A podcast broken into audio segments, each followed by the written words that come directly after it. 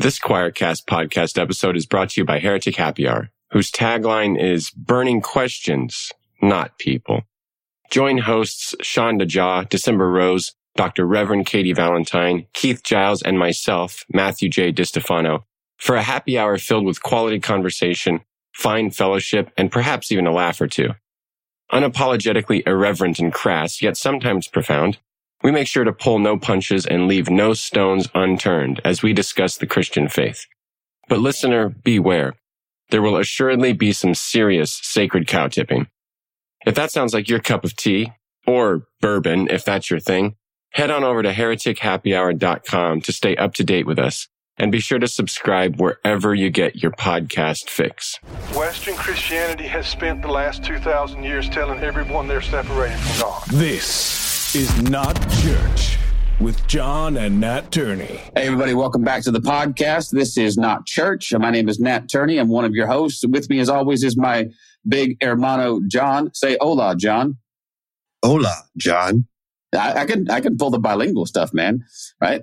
El Hermano Mayor, John.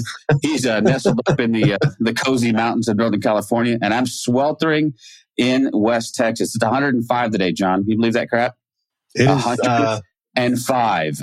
it's maybe in the 40s here, and it's overcast and foggy as hell. You can shut your mouth now. I'm dying. I'm dying, John. But here, this is summer in Texas, man. It starts early and it goes late, but here we are. Uh, we have an awesome guest with us today, and we, uh, man, we just want to jump right into this conversation. But I want to welcome to the podcast Anthony Bartlett. Uh, let me read you a little bit about him from his Amazon bio. And again, if this is uh, incorrect, it's it's uh, it's uh, it's on him. Really, it's not my fault. Uh, we just we just go. I'm just kidding. He's um, I'm just joking with him. But here we go. Here's a little bit about Anthony. Uh, so Anthony Bartlett read philosophy and theology at Haythrop. Oh my gosh, I'm gonna Athenaeum in Oxfordshire, England. Did I say that even remotely correctly? Heathrow Athenaeum. You got both wrong. We're off to a great start. And at London, I said that correctly, right? London, at, at London University. Following his ordination to the Roman Catholic priesthood, he spent a year studying in Rome. After 10 years of ministry, he resigned the official priesthood. In this period of transition, he lived in a community of prayer near Assisi in Italy under the guidance of writer and teacher Carlo Carnetto. The experience- Oh, I see. That, that's this is right off the page though. This is Carlo Carretto. That's right. Yeah. Okay, I thought so. Okay, so the experience. here we go. Uh, around Carretto welcomed many different individuals at the crossroads of traditional Catholicism and the search for pre- for fresh perspective and spiritual practice. It was natural that news of a major recent book by Rene Girard and his extraordinary cross disciplinary understanding of Christianity should arrive among members of this group. The seed of information planted then eventually matured into contact between Tony and James Williams, professor of the Hebrew Bible in the Syracuse University Department of Religion and a prominent Girardian scholar. With Williams' support and encouragement, Tony was accepted for doctoral studies in the department, emigrating to the U.S. with his family and gaining his degree in 1999, as well as being a founding member of Wood Hath Hope. He is the author of numerous articles and books, including Virtually Christian, How Christ Changes Human Meaning and Makes Creation New, and a new book called Signs of Change, which we're actually really here to talk about today. Welcome to the podcast. How are you, sir? Very well. Thank you very much for the introduction. I did my very best to stumble my way through it. And Well, uh, I, I kind of tripped you up there a little bit. I'm sorry. no, that's all right. It's all right. Yeah. We were talking about Satan before at the beginning, so that's the Satan.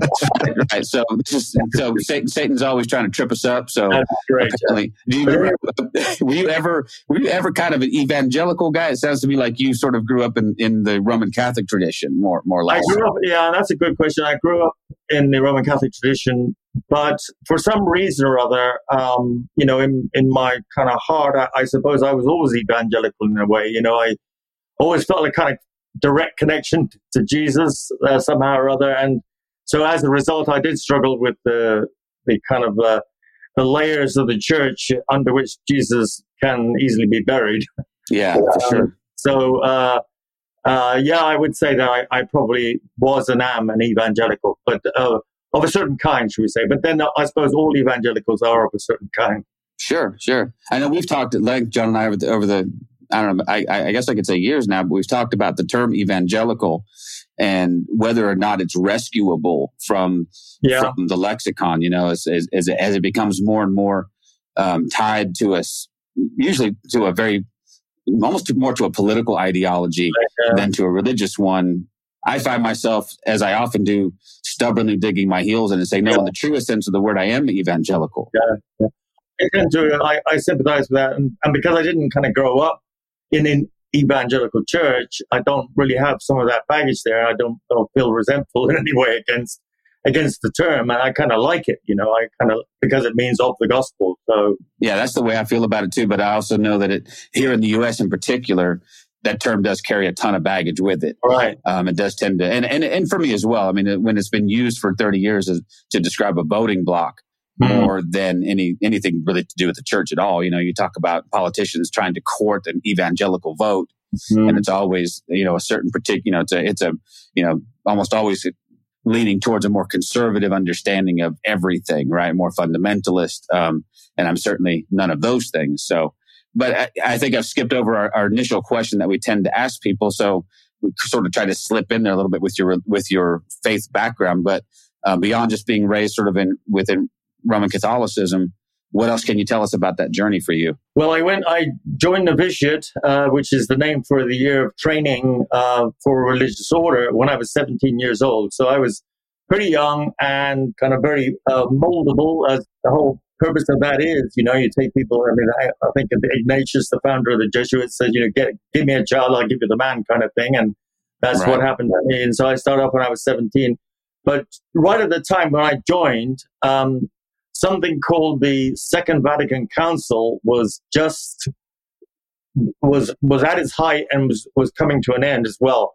I don't know if you ever heard of that, but it, it was it was a major watershed in the Roman Catholic Church. Yeah, Um, it's a, it was a huge thing from which, in a in a way, Roman Catholic Church has not really recovered or or straightened itself out from, if that's if that's ever possible. But it it changed everything overnight almost, and so I kind of joined something with a fairly conservative background uh, and mentality, and then everything was up for grabs. I mean, literally, it was a revolution. It was a it was a, a a religious and social revolution within the framework of the Roman Catholic Church, and especially within the religious orders, uh, men, male and female, at that time. And so uh, there was a lot of turmoil, a yeah, tremendous amount of turmoil. Really was. I mean, during the time I was, I was um, training, and uh, one of my first years as a, as a priest, I, I, have seen the statistic that 120,000 men left the priesthood. So there was a huge lot out of something like, say, 300 or 400,000 worldwide. You know, it, it lost a quarter of its kind of officer, officer class kind of thing. And, and there was so much upheaval at that time. So really, I kind of had to begin figuring things out for myself. And, that, and that's really the, the nature of the case that I began a long, slow journey to try to understand what I, what was meaningful for me, for me in, in the person and the gospel of, of, of Jesus. yeah. So it's interesting because we just like we mentioned offline, we had just had a, a really great conversation with with John Dominic Crossan, and he left his religious order right around the same time, and he cited that same uh, some, some of those same issues with that encyclical that came out, and he had found himself at odds with the Yeah. Pope, which Yeah. for him wasn't a problem. He said hey, he didn't, from his point of view, you know, the Pope was a man. He he was entitled to disagree with him. He said he's got it wrong. He's wrong. Um, and he, how did he put it, John? Uh, he got sideways with, a cardinal, I guess it was. He goes, Yeah. you know, Yeah. sort of like this happened, this happened, and I was at, at the end of it all, I was an ex priest, and he was still the cardinal, and he was still the pope. So Well, that's the way it goes, right? that was the way it goes. He said he applied for, I forget the term for it, but to be dismissed from his order, and they Yeah. pretty rapidly agreed that it was time. But I also thought I could have swore I heard also or read that Bre- Brennan Manning left his order around that same time Yeah. with some of those same issues being cited as problems. So seems like you were in pretty good company. Yeah, I, I mean, the- I was certainly in, in risky company. I mean, Yeah. I, all, sorts, all sorts of crazy things. I was not just intellectual. I mean, people were, um, I don't know, like uh, the, the, thing certainly went off the rails for a while. I mean, in, if, if you were running an army or any kind of business, uh, and you, you, you would you would probably have kind of come to a full stop at that time. It really was, it was a crazy period. And then, of course, John Paul II, uh, you kind of remember him as a friend of uh, Robert uh, Ronald Reagan, and and you know to kind of swing against the um, the, uh, the, Soviet Union uh, with Poland's kind of liberation and all that kind of thing. That's when it, it, things started to get back on track again. So it was really between um, 65, 64, 65, and 1980 that, that that period of great turmoil was case. But that was the time I was both training and, and a priest. So but I, I mean, I'm thankful for it because um, I think probably if all that hadn't happened, I would be a much less pleasant person than I than I am. You know, I mean, is what we're shooting for, right? Just to be, you know, better human beings all around. Sometimes, that's, that's uh, right. Sometimes that means we have to shed some of that religiosity to get there. Yeah, so right. uh, I'm gonna let John here jump in a minute, but I had a question before I, I didn't want to forget. So before we jump into the book, which sounds like it has some some fairly obvious Girardian themes. Um, what right. was your first exposure to Rene Girard? Was it? Well, I'll just let you say in your own words. What was? How did that come about? It was kind of like in that introduction uh, that you read from Amazon. But uh, when when I finally took the decision to leave the uh, priesthood and the religious order I was in, my superiors, I mean that's the term we use for for those who are in charge of the of the, of the organization, said, "Well, you just can't leave uh, you have to go, you have to spend a time of discernment. Now I was really annoyed by that, but actually it was a very very beneficial time for me.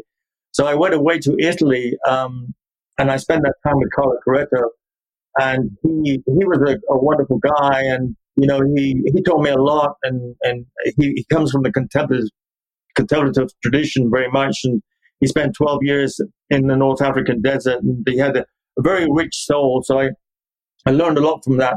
But anyway, when I I I um I finished that year. I came home. I came back to England, and a, a friend that I had made in that time, he visited me in England pretty soon afterwards. A, fr- a friend who was in the community, his name is Franco. He visited me fairly soon afterwards, and he brought me this book. And it was uh, Things Hidden Since the Foundation of the World, but in French. They show cachées sort of thing. And he says, You've got to read this. So I, I mean, I didn't read it right away, but after some, uh, well, actually four or five years elapsed because I was actually working hard in another project. But then I began to read it, struggle through it in French, and it just blew me away. It really did. It was basically at the end of the of the eighties that that I really encountered Girard, and that, so that's pretty early for a lot of people. I mean, I think oh, yeah. I've known Girard for a long time, and I met him for the first time after I joined the university at Syracuse, and I went on various conferences. So I met him in '94, and then afterwards, and uh, he was an inspiring man, uh, inspiring intellectual, a, yeah. a, great, a, great, you know, uh, a premier intellectual, no doubt about it, a great thinker. Yeah.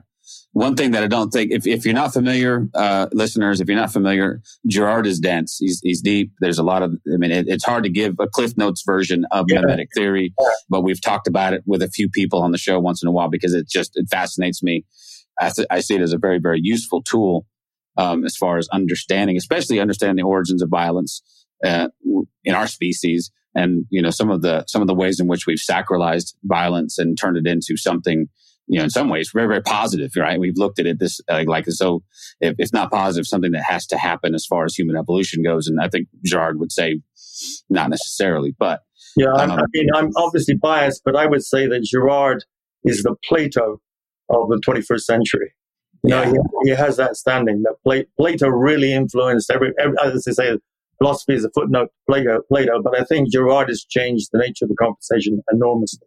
Yeah, I also I think it's interesting too because I, I find this to, I find this with scholars very often that sometimes how they end up in their specific field of study is is is sort of roundabout way. So Girard didn't start out as a theologian, although he was raised in a in a religious household somewhat but he was a literature professor, right? Yeah, so he, right. he, starts and he yeah. starts noticing these patterns, right? Actually, history. He started off in history, right? History in contemporary French history, uh, and then he then he then he got a job teaching literature, and he had he had never done literature before, so he just right. read the books before the semester began. I just love that that, uh, that idea of literary criticism. And C.S. Lewis had a similar sort of upbringing, right? So he, you know, you start looking at uh, at literature and you start to notice. And I know for Girard anyway was starts to notice these patterns Right. of, of, of mimesis that he calls it. And he starts to notice these, always these, these conflicts. There's always, there's always desire. There's always, anyway. So out of that, he, he comes up with the, with mimetic theory. right. And again, it's, it's complicated somewhat. It's, although once it's explained well, and I have not done a good job, by the way, of doing that. Um, once it's explained well, it's one of those things you can't unsee though, right? If you've ever seen two kids in a room play over one toy, you've seen mimetic theory in action, right? That is Um, it. That's it. there's one thing I don't really want it, but as soon as somebody else wants it, well, now I want it. Yeah. And When I started reading Girard, I told you that I, I didn't start reading immediately, but I, uh, by that time I, I got married and I had a couple of kids and I, I was at home actually looking after kids. My wife was doing nurse training. And, uh, so I, I had one day a week when I was off, uh, and, and I, we had a babysitter at that time and I would watch, uh, I would listen to and then watch my daughter and her friend, who was the daughter of the babysitter, out in the yard. And I was reading about mimesis, and I could say, I could see what happened was that my daughter, whose name is Susanna, she would start playing in a little car, little little pedal car, and her friend said, "I want to play in that. I want that car. I want that car." So Susie is my daughter, and uh, you know, being a good Christian, she says, uh, "Okay, you can have the car." So then she starts playing on the bicycle, the little little trike, and um, and then the friend says, "No, I want the tricycle. I want that." So then Susie has to give that up, and then there's something else. There's a scooter or something, and and and literally that's what happened. And until eventually Susie ended up with the car that she'd left in the first place, because everything she touched became desirable, and and the thing that the other one wanted because she touched it, because she was using it, you know. Right. And, and it uh, could flow the other way as well. well, there's that, there's that there's that cycle that begins to, to to happen, right? Where because somebody wants it, now my desire for that thing is validated, which makes me want it more, right? And so it escalates. And so we see this on obviously this is a very micro level we're looking at, but on a macro level, we see this happen within culture and society where eventually you come to uh, things come to a head, right? Absolutely. And you either have you either have violence outbreak outright, or you have something that comes along as a, perhaps a, a valve, like an escape valve. And so we we look at the, the the scapegoat mechanism Right. that comes in and says, okay, well, if we just focus all of our attention on this one bad actor, we can at least for a time, right? Yeah. And it's Well, always a, it's always a, right. Go ahead. about Hitler that you know he had two wars. One was against the rest of the world, basically, and the other was against the Jews. So Right. the Jews were the scapegoat, and the war was the kind of like the the escalation, the explosion of violence. But he had both things going, and they say, well, he, he kind of almost won the, the, the he lost the, the the world war, but he almost won the war against the Jews. You know, in in that way of the, what he set out to do. You know, the, the massive slaughter. So we, we've had that played out for us.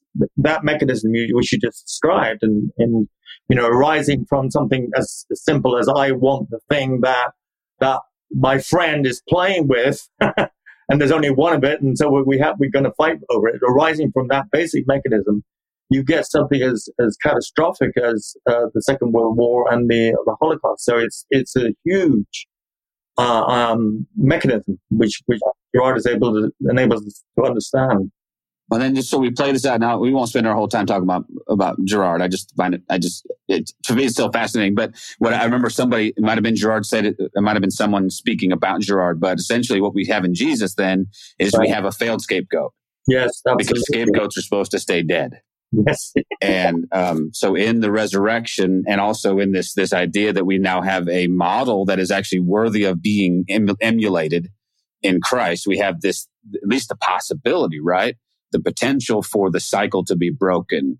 What's your, what's your take on that? Is that that, that- that's absolutely right. And the only thing that I've added, Girard, kind of his his major argument was that the the biblical uh, literature, all the way from Genesis through, um, revealed the scapegoat. So there was a kind of revelatory thing that you, little by little you see these figures like Abel, you see Joseph, you see Job, and then and then and the suffering servant, and then you see Jesus. It's a revelation of the victim. But I say, well, I mean, I added, uh, I think it was implied in Girard, but it wasn't very, it wasn't really kind of worked out fully. But I, it's really, really critical, especially when you get to Jesus, that the response is nonviolent. That Jesus himself not only was the victim, but he was a non-violent victim. He did not retaliate. He did not respond in kind because you couldn't, you really couldn't have revelation. If the moment Jesus kind of lost his, lost it and said, okay, I'm really, really, I'm really upset with you guys. I'm going to come with an army next time, you know, then there's no revelation. There's, there's nothing. He's just another liberator, a messianic figure, etc., etc. but he's using the same mechanism as everybody else. So there's something deeply different about him.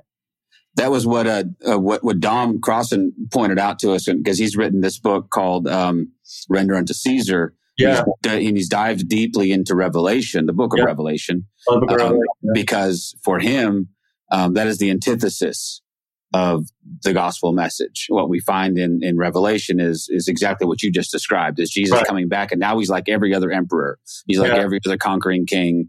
This yeah. time he's coming back with a sword. Um, and so for well, him, it's, it's, read, I mean, I wouldn't. I mean, we don't, I don't want to get go go down that rabbit hole, but I, would say that's that's a certain reading of Revelation. Oh, right, right. No, and he was he was he was clear about that. It's if you, if you read that yeah. um, very literally, you know, but, exactly um, right it's very interesting to me that, that that's how that's usually what is used. That's where you find some of this justification for violence as it oh, comes, you know. But they ignore the last two chapters, the last two and a half chapters where uh, everybody is invited into the city. Uh, the, the, gates are open day and night. Uh, the kings come in, bring their glory in, um, and and the nations are healed there. Uh, right. the, and so there's there's kind of like two it's um it's it's uh, prismatic you know this you look at the same thing from different angles and uh, it, on the one hand it looks fine but on the other hand it, it's not and and i think that's the final message of revelation is, is one non-violence the, the, the lamb who is slain uh, is or who who actually is stands there stands as one who is slain uh, is always a revelation of non non retaliation yeah for sure but that's very disturbing to the world. That, I mean, I think that's the point. It's very, very disruptive.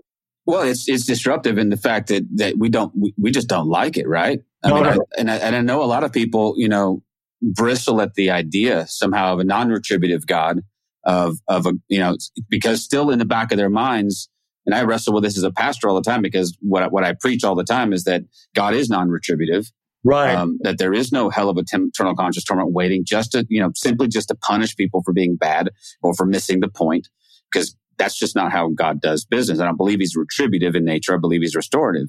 Right. And so, but there is still this sense of justice in our minds that we can't wrap our heads around a justice that does not look like punitive justice. Right. Right. I need a justice where the bad guy gets what's coming to him and the good guy gets rewarded um, and it does, yeah, you're right. It's very disruptive to, to our sense of right and wrong and, and, right. and whatever sense of justice, aka vengeance, it seems like that we have. But uh, as you're talking about, you know, justice, right? And, uh, punitive justice, which is so American or so Western, uh, this idea that the only way we can get justice is through violence.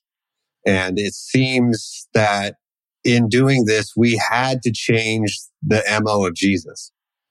So for us to continue to move forward with this violent form of justice, this violent form of revenge, you know, the John Wayne esque look of how we treat people who do us wrong, we had to change this idea of what Jesus was going to do when he came back. And I think you know, within Girard and within mimetic theory, that's, that's super easy to show that, you know, we just go eye for an eye, tooth for a tooth. And right.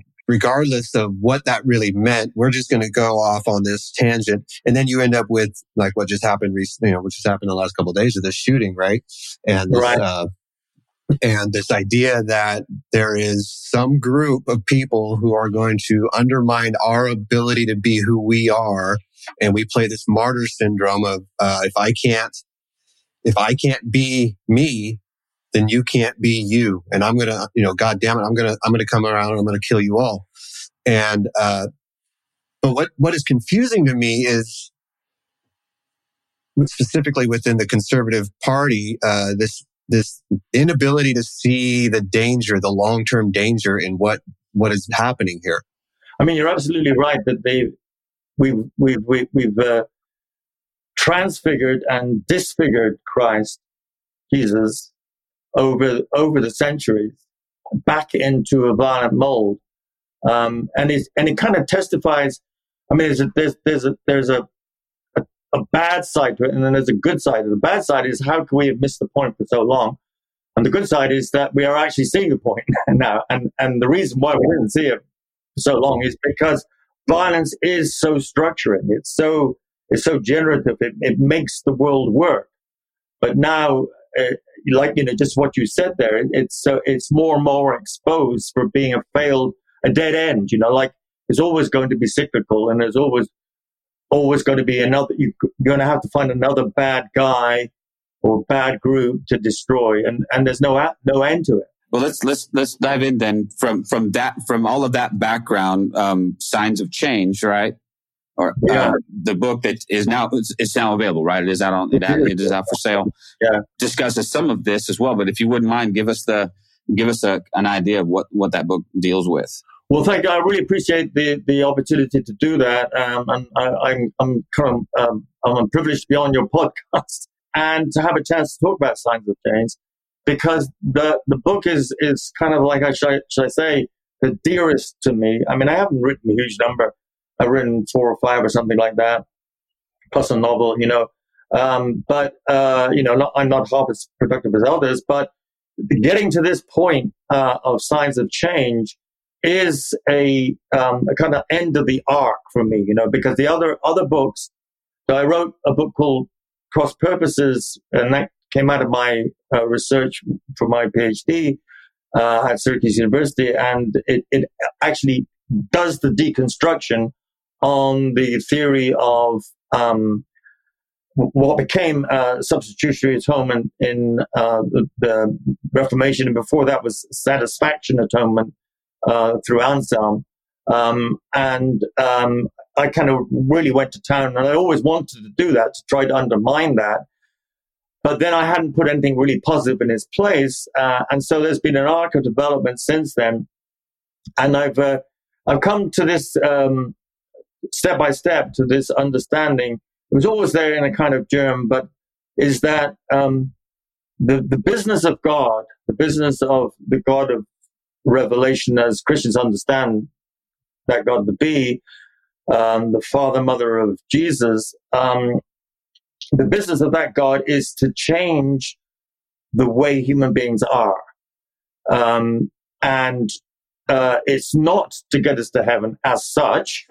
it's, it's to transform the living space of human beings into heaven, into that uh, seamless relationship of love, which is w- what we see uh, figured in the Trinity. Um, that's the wonderful image of of of, of uh, uh, persons in in perfect communion with each other.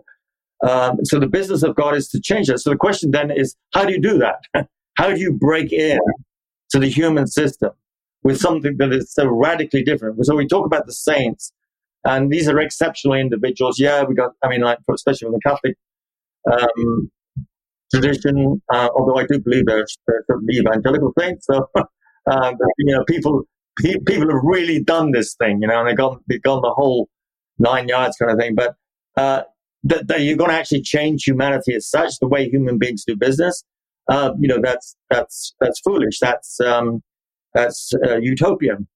But the idea, but it, the any other idea of God doesn't really make sense because if you think about it, if God is uh, not communicating to us another way of being, then God is just a kind of amped up version of ourselves. You know, if he's if he's just bigger and larger and more powerful, then I got no real reason to respect him. You know, I mean, like that's that's the way. That's I could do that. if you gave me the same armor as you got, I could I could be God. And of course, human beings do. But if the, if God if God break is breaking in with a completely different way of of relating, which is of this infinite self-giving, infinite compassion, infinite undoing of violence, then of course, yes. I mean, that, then you say, well, yes, only God could do that. Only, only a revelatory spirit that could show us that um, uh, is worthy of the name and and and the worship of God. You know, nothing else uh, takes my heart away from myself and says, you know, you can be, you can truly be different. And, um, and of course, then we say that Jesus is the figure, is, is the one who revealed that. But then you still have to have the mechanism by how that happens. Because if I say to you, so this is, this is, this is the argument that develops. So if I say to you, well, you have to be different. You have to be non-violent. You have to be non-retributive. And you can set that up as a kind of ideal. It's still something that I have to conform to externally. And I can be better at it than you.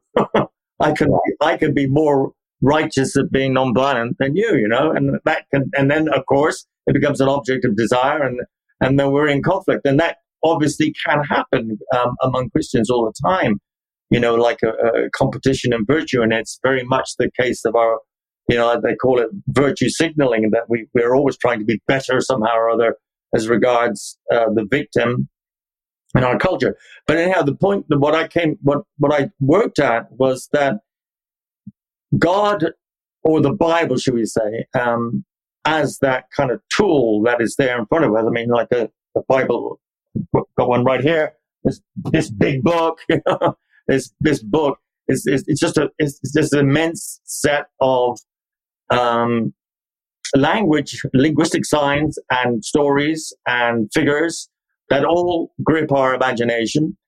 And uh, what is happening in it is that little by little, God is changing the signals by which we know what is what is happening in the world and what is good in the world. Because if we start off with, say, with with, say, human beings at the time of the Exodus. I mean, that, this is what I start off with in Signs of Change. I start off with the Exodus. That, that if, if God was going to begin a process of transformation in humanity, whereby we are translated into something very different, then it has to begin with a kind of liberation. And it's very difficult to conceive how that liberation is not going to work at some level, uh, except through violence. So there is the killing of the firstborn, there's the crossing of the Red Sea, there's the invasion of Canaan. However that went, I mean, the way it's recorded in the Bible, there's lots and lots of violence.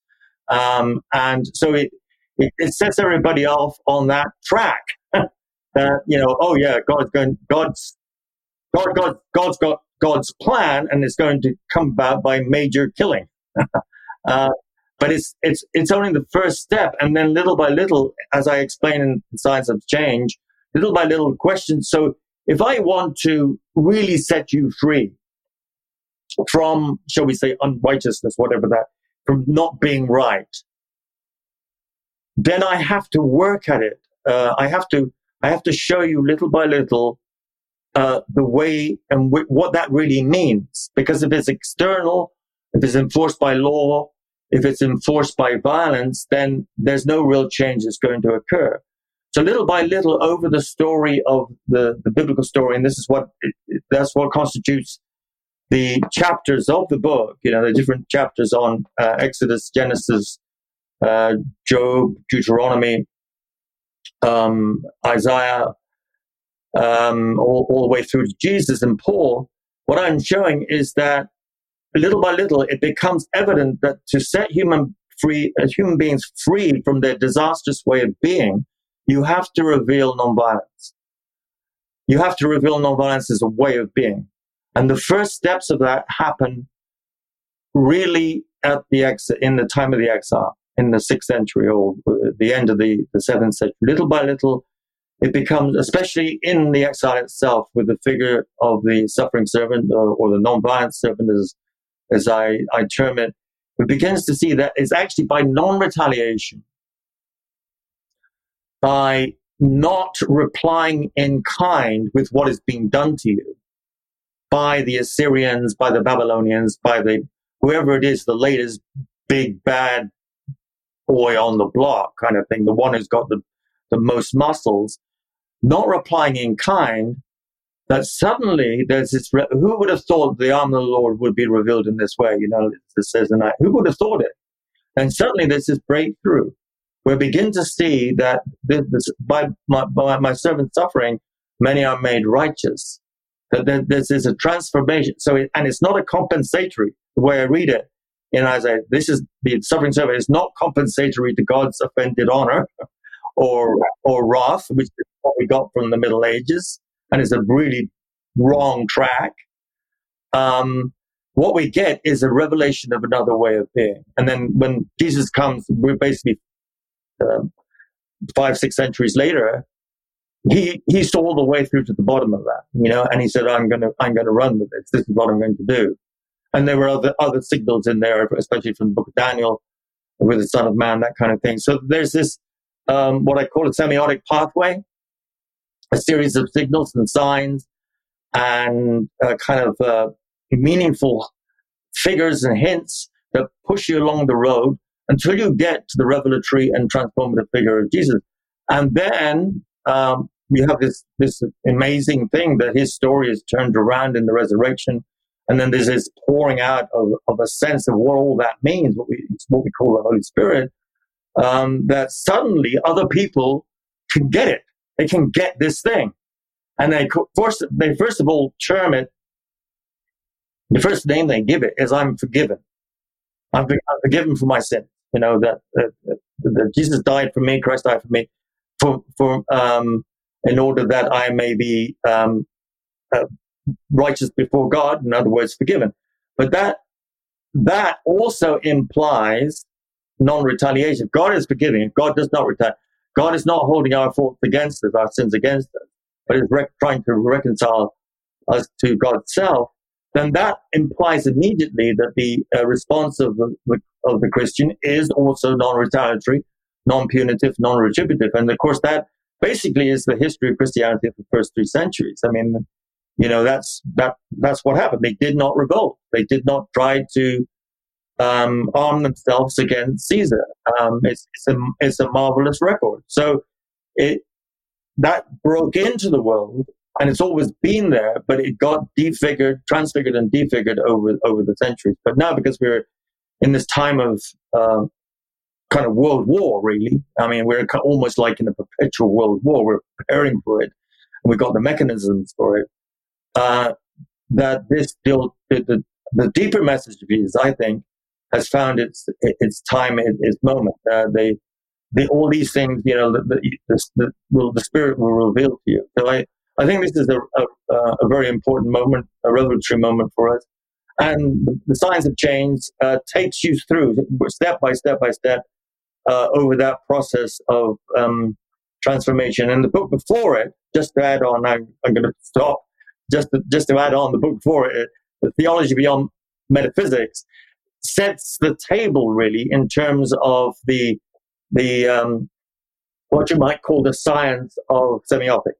It, it tries to show that there has been a thought of the way in which human beings communicate through signs, what that means, and how that is, has arisen basically in the Christian era and become has become more and more um, prominent um, over the last two centuries. So it's like beforehand we we all we talked in terms of these eternal truths, um, and there's still kind of a role for that in a way, but you know, like heaven, hell, God, the devil, all that stuff. These these big motifs, and they're all up there. They're all kind of like standing on top of us uh, controlling, and we try to control the universe with them. But in fact, what is what what the nature of the Bible is is this this um, progression of of stories and figures of signs and signals that change change our mindset, change actually change the the neural configuration. I think it gets down to neurobiology at the end, but that, that's taking us a little bit far. But anyway, it, it is actually changes the way in which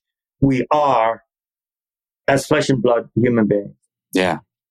Well, that's, that's, that's, there's, there's a lot in there. Um, what, what I, what I've come to understand for me is that, that for me, there's a trajectory to the biblical narrative, right? Right. Um, and that's, right. that's, that's the one thing that I see if we're, if, if, if, uh, if you're coming out of or beginning to maybe turn away from a more fundamentalist or literalist approach to scripture, one yeah. of the things that you abandon, first of all, is this sort of flat narrative right. where right? We just, and we have this tendency to do this a lot where we just flatten the text out.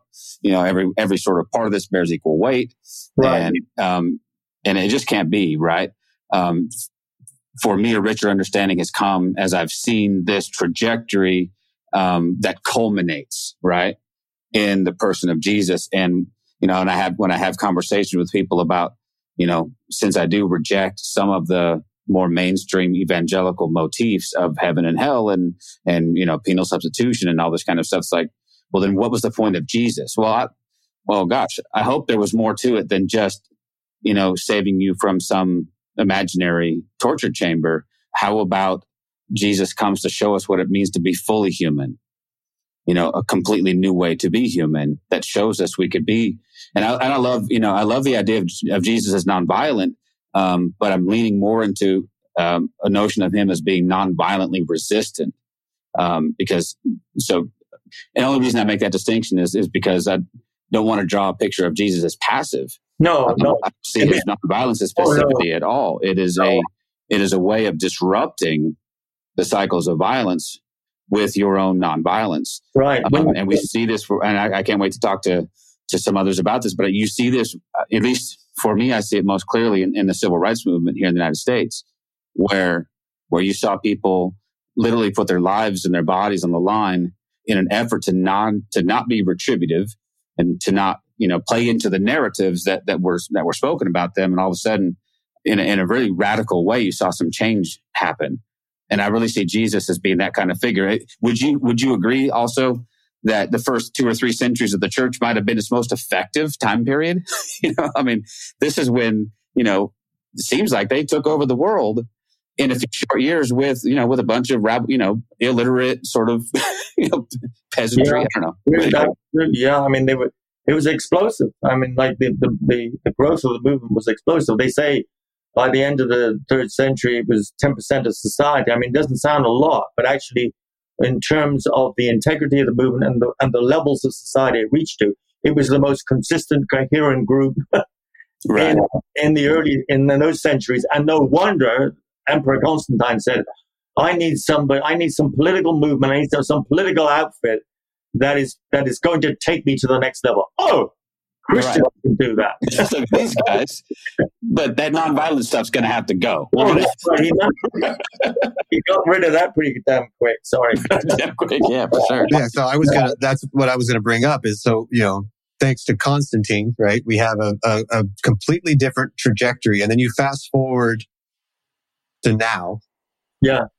And how do you how do you even combat this this idea that, okay, so we're always talking about empire, right? So the Bible is showing us time and time again that empires will come and they will try to destroy us. And then, so Jesus is trying to show us this new way, this non-violent resistance. And then how do you, how do you wrap your head around a nation like the United States that is the empire. It's not the New Jerusalem. It is the empire in this, in this scenario, but at the same time professing that it's a Christian nation. So they're using Jesus as their, their launching pad towards their, what they think is their greatness. And so it's the weirdest thing. yeah. Yeah. How could one thing get transformed into its opposite? You know, like, I mean, even in the Roman Empire, uh, in Roman society. I mean, you, you there was nothing. They, you had the gods, but they were all equally stupid, really. I mean, like, so you really couldn't get hold of one god, and, and you know, and ride with that god to the, you know, to the. But Christianity is so it's so as I say has its coherence to it. So if you if you and and strength to it, and and so if you want to you want to create a new empire, and Constantine began it, and and, and really North America has perfected it.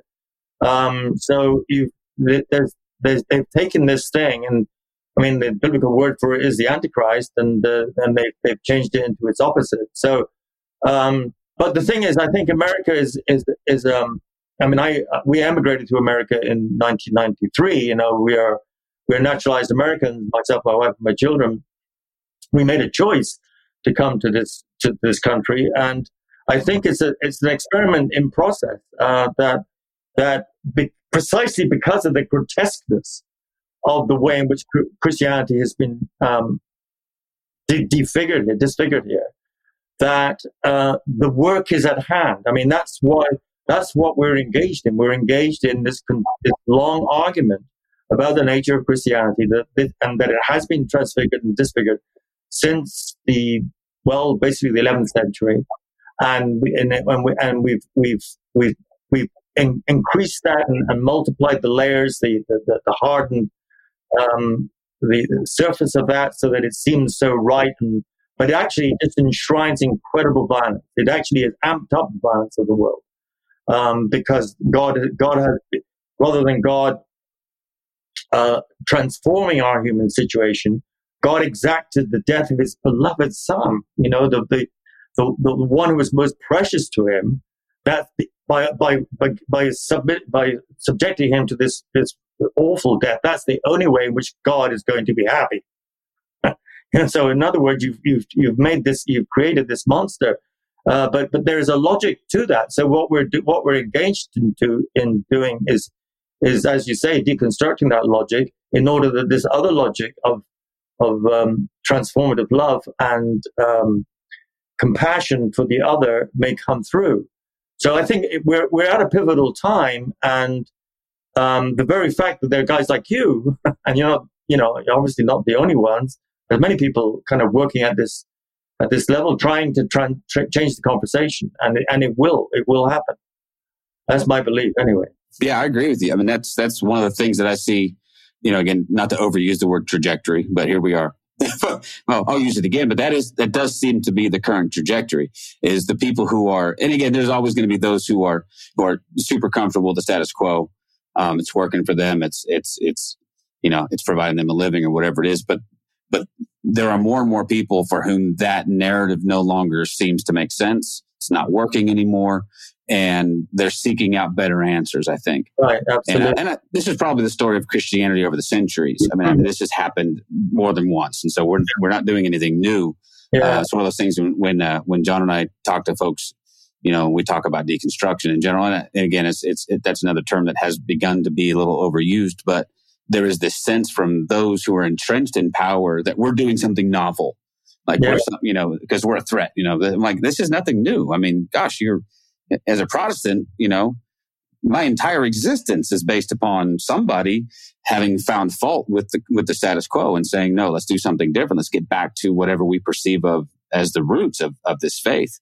Um, Absolutely. Um, and then right. pushing against those things that we feel have corrupted it or yeah. at least have the potential to corrupt it. And so, right that's that's what I that's what I am focused mostly on. I know that's what John looks at quite a bit. There is, but there is a movement, and I hope it's one that doesn't doesn't see itself as as finding some place to end. You know what I mean? Like this is this is an evolutionary process. I don't see there being an end to it. No, the advantage of, of, of people like you and I'd say me as well is that there's no big institution.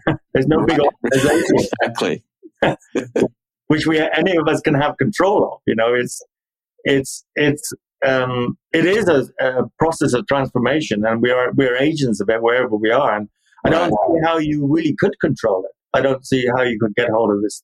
this no, and, and, you know, it, you spend enough time talking to people, and you see that people are at various stages anyway. You know, yeah. there's, there's not some monolithic deconstruction movement. Yeah, right. There are people who are entering this at every conceivable level, and some of you know some some are happy to question you know, a handful of things and superficial things, and some really want to rip the whole thing apart and start over again. And that's, I, I think all of those are, are great. You know what I mean? I, I, I see that as a very personal, in some ways, very personal approach. You know, I, but John's John's experience with this is a little different. You know, he's you know had his issues with the church and left and come back and left and you know I think he's gone for good this time. But well, um, I, I, mean, the only thing I would say, and, and what I think that the modern evangelical fundamentalist church has seemed to forget is that the religion that they are connected to is born out of revolution. This is born out of calling out status quo. I mean, Jesus was a revolutionary. And what it seems to me is that as we are calling for another revolution is basically what's happening right now is like, hey, things, things have gotten a little out of hand. Things have gotten a little, uh, off the rails. And we are, for all intents and purposes, we are scaring the hell out of these, you know, very entrenched pastors, leaders who have found that holding their, their congregation in some kind of status quo and in a fear based religion is at is, is in danger of losing ground. I mean, we see this, right? That Christians are leaving the faith faster now than they have ever. And it's not that they are losing a connection to, say, a, a figure of Jesus, but they're losing a connection to these people who are telling them that they have the better answer for them. And these people are starting to like actually like ask some hard questions and that's scaring the crap out of these leaders, right? Yeah. I mean, the more power the, the, the right wing fundamentalist Christians have, the more they're heading towards kind of self destruction. You know, in as much as that, when when you climb that ladder of power, like they have, you know, like they've. I mean, I don't want to get political here, but but they've got control of the, the Supreme Court, that kind of thing. The more you're uh, dealing in terms of the world and and force and law and violence of it ultimately, and you're not showing anything new. In fact, you're showing the reverse. You know, you're you're you're just establishing, your, establishing yourself as as the supreme power, um, and that will that leads to um, disillusion, uh, scandal. You know, like this can't be it. Like you're saying, people are leaving, and and they, and, and it's it, it becomes sickening. You know, um, and meanwhile, the transformative gospel uh, of a new humanity is is just there. It's it's not it's not trying to get the political power. it's not trying to move up the ladder somehow or other. It wants to. The point is that I would you, I, all of anybody in this place wants to communicate to other people. That's all we want to do. We just want to, we want to, we want to share with them this wonderful thing. I mean, um, and I think that's what you were talking about the first two centuries, two, two three centuries. You know, like it's supposed. That's all they did then. I mean, they. There was never any thought of taking over the Roman Empire. There was never any thought of like, how can we get to the summit of the Roman? It was the Roman Emperor himself who said, "I'll make use of Christianity." There was never any Christian who says, let's, let's devise a plan to get to the summit of power and, and then have, have power in the world. Of course, once they got power, it's very corrupting, but it wasn't part of the agenda. The agenda was just, you know, to stick with, with this message. And, uh, um, and I think that, that, it, that, that kind of right wing Christianity is its own downfall. It's its own, its own, um, doom is written into what it's doing. I mean, it's, yeah, and it's all but it seems like it's all but impossible for those who, who are entrenched in it to see that though. It is so it's it's blinding in, in a lot of ways. Right. Yeah, it um, and it's really you know once you've sort of stepped out of the matrix, it's easy to see it for the lie that it is. You go, oh, how can you not see this? But I was in it for twenty something years and didn't see it either. So there's a level of compassion that I try to bring to this that says, okay, people will see when they're ready. And for some for some folks, you know, and it, it was true for me, and I know I think it's true for a lot of folks. It has to fail before you start to find fault with it. And as long as it seems to be at least on some level working, yeah. then you can you can justify staying inside that system. Right. Um, but once it starts to break down for you, you know, I think you're a little more free to ask some questions. But hopefully that's that, and that's that's that seems to me like the the thesis of the whole thing is this is this evolutionary process, right? This this willingness of Christ to meet us where we are, this willingness of the gospel to meet us where we are and then to transform us from that point forward, not to insist on, you know, you know, just immediate radical change, which I, I believe is possible as well. But I don't think that's the story for most people. I do think it's a, it's a process for most. Would you agree with that? Oh, absolutely. And I, and I, I just, I just feel it happening. And I mean, I, I know uh, we've been uh, here in the United States, as I say, from 93. We started our, our our uh, teaching and, and, study group uh, initially called Wood Hath Hope. It was a quotation from uh, Job chapter right. 14. Wood, even wood has hope, hath hope, but you have destroyed my hope. You know, like right. Uh, play on that. Um, um, but right from then, um, you know, it's it's hard. It's it's a hard road to hoe to keep trying to explain this other way when the default setting is so strong and is so kind of self-evident to people. That's what you know Christianity means. It means substitutionary atonement, or you know, doing doing what the church tells you so you can get to heaven. Um, uh, it, it's it's a hard road to hoe, but um, my instinct is always that this the, the language that we're in, we're talking we're using here, the conversation that we're engaged in is so much more interesting. Yeah, for sure it's so much more positive. Yeah. It's so much more human. it's so it had so much more pro- promise to it. You know, the other is is like sucking on old socks, really. and there it is, John, the title for the podcast. Sucking, sucking on old on socks, socks, with Anthony Bartlett. well, I like it. But no, but you're right. You know, we just had this conver- you know, we just had this conversation with a, a friend of ours too, another another writer, and um, we have you know, I don't know if you get this way too. You know, you almost get to the point where you're just burned out on theology, right? Yeah. And just you know, let let let's let's let's start talking about things in more human terms. Yeah. Um, let's talk about you know because for so long the church I don't think was interested. Matter of fact, I would say was disinterested in producing better people. It wanted to produce more pious people, right? We wanted to make sure that we had the correct, but but but I, I remember them I remember pastors and people that were leaders in my denominations poo-pooing the idea of, oh, well, you're, you know, you think you're a good person. Well, there's no such thing. The Bible says there's no such thing as a good person. And so the idea that somehow a, an interaction or an encounter with Jesus could actually make you a better human. Yeah, right. Wasn't even on the radar, right? But, right. and then so, so the reason that I say this is a process too is I, I feel like as a culture, I think as a species, you know, we're addicted to violence. As a culture, it's baked into our DNA right?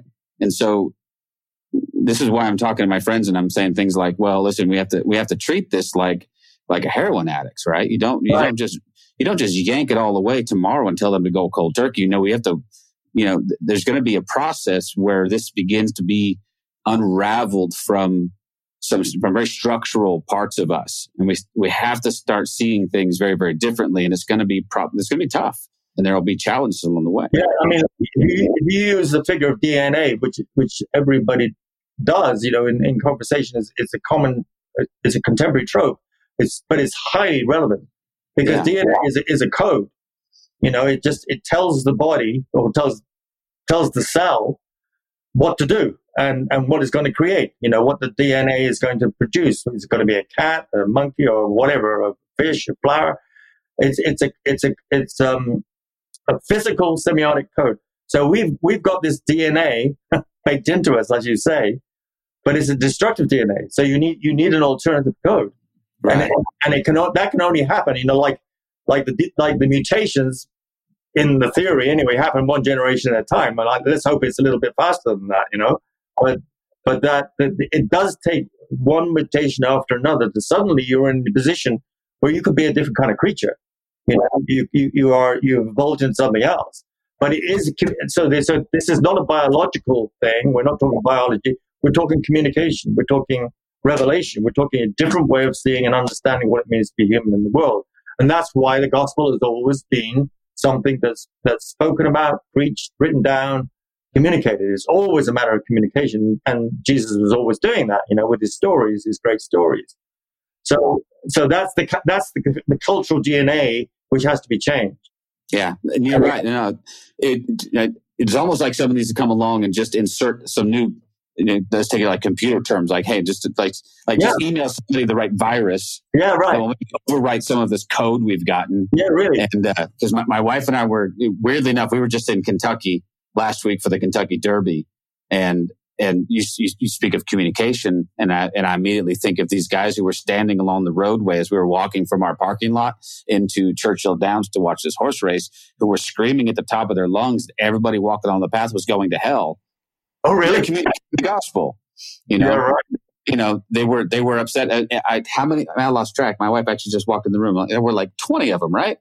I mean, like like every street corner had some numbskull with a microphone and um, you know yelling about how you know going to the horse races was a sin and we were idolizing horses somehow and and well, the, the reason the reason, the reason for there being 20 is because somehow each of them know that their dna in that sense that we've been describing has been surpassed yeah it's, it's, it's already dead dna and they're just desperately clinging on to something right some some shred of relevance yeah, I think you're right. I do. I, I sensed a lot of defensiveness in what right, they were doing. Right, yeah, it's um, offensive, but it is.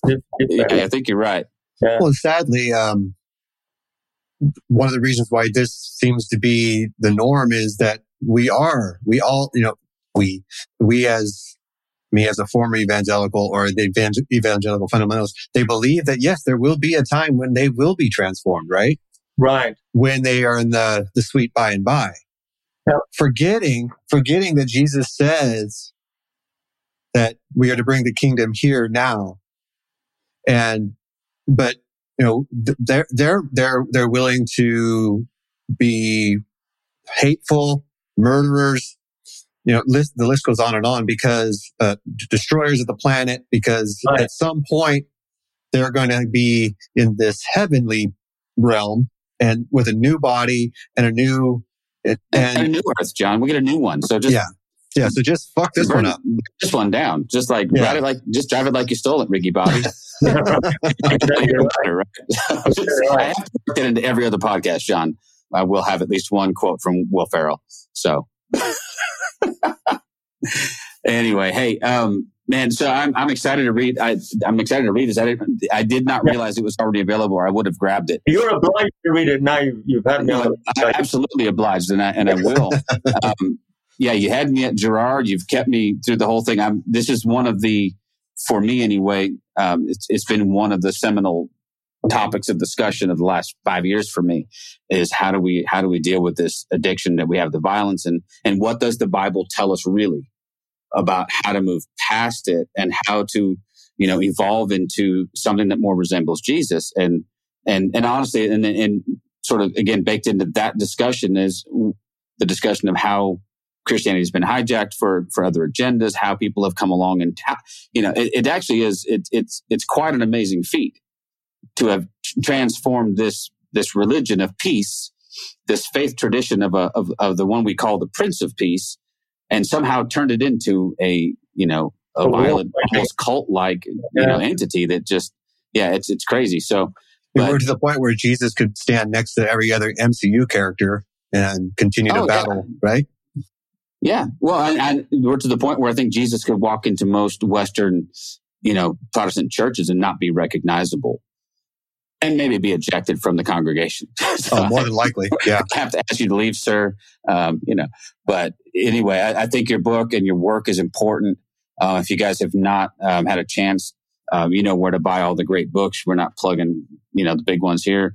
Um, Anthony's got it in his hand right now. It's, I'm sure it's available on your website, right, sir? Uh, yes, yes, it is. Yeah. Okay.